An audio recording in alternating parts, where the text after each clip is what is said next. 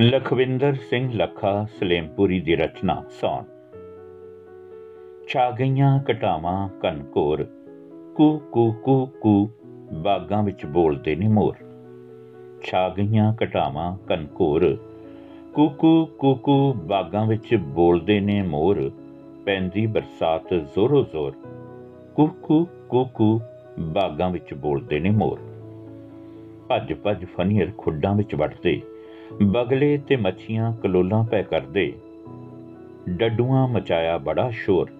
ਕੁੰ ਕੁੰ ਕੁੰ ਕੁੰ ਬਾਗਾਂ ਵਿੱਚ ਬੋਲਦੇ ਨੇ ਮੋਰ। ਖਿਲੇ ਫੁੱਲ ਕਲੀਆਂ ਤੇ ਝੂਮਦੇ ਨੇ ਰੁੱਖ ਬਈ।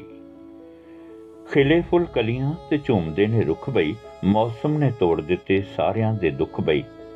ਸੰਨ ਲਾਉਣੋਂ ਰਹਿ ਗਏ ਨੇ ਚੋਰ। ਕੁੰ ਕੁੰ ਕੁੰ ਕੁੰ ਬਾਗਾਂ ਵਿੱਚ ਬੋਲਦੇ ਨੇ ਮੋਰ।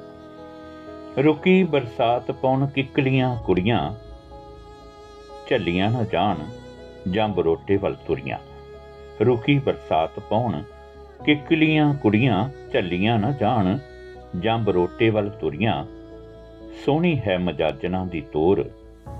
ਕੁੰ ਕੁੰ ਕੁੰ ਕੁੰ, ਬਾਗਾਂ ਵਿੱਚ ਬੋਲਦੇ ਨੇ ਮੋਰ।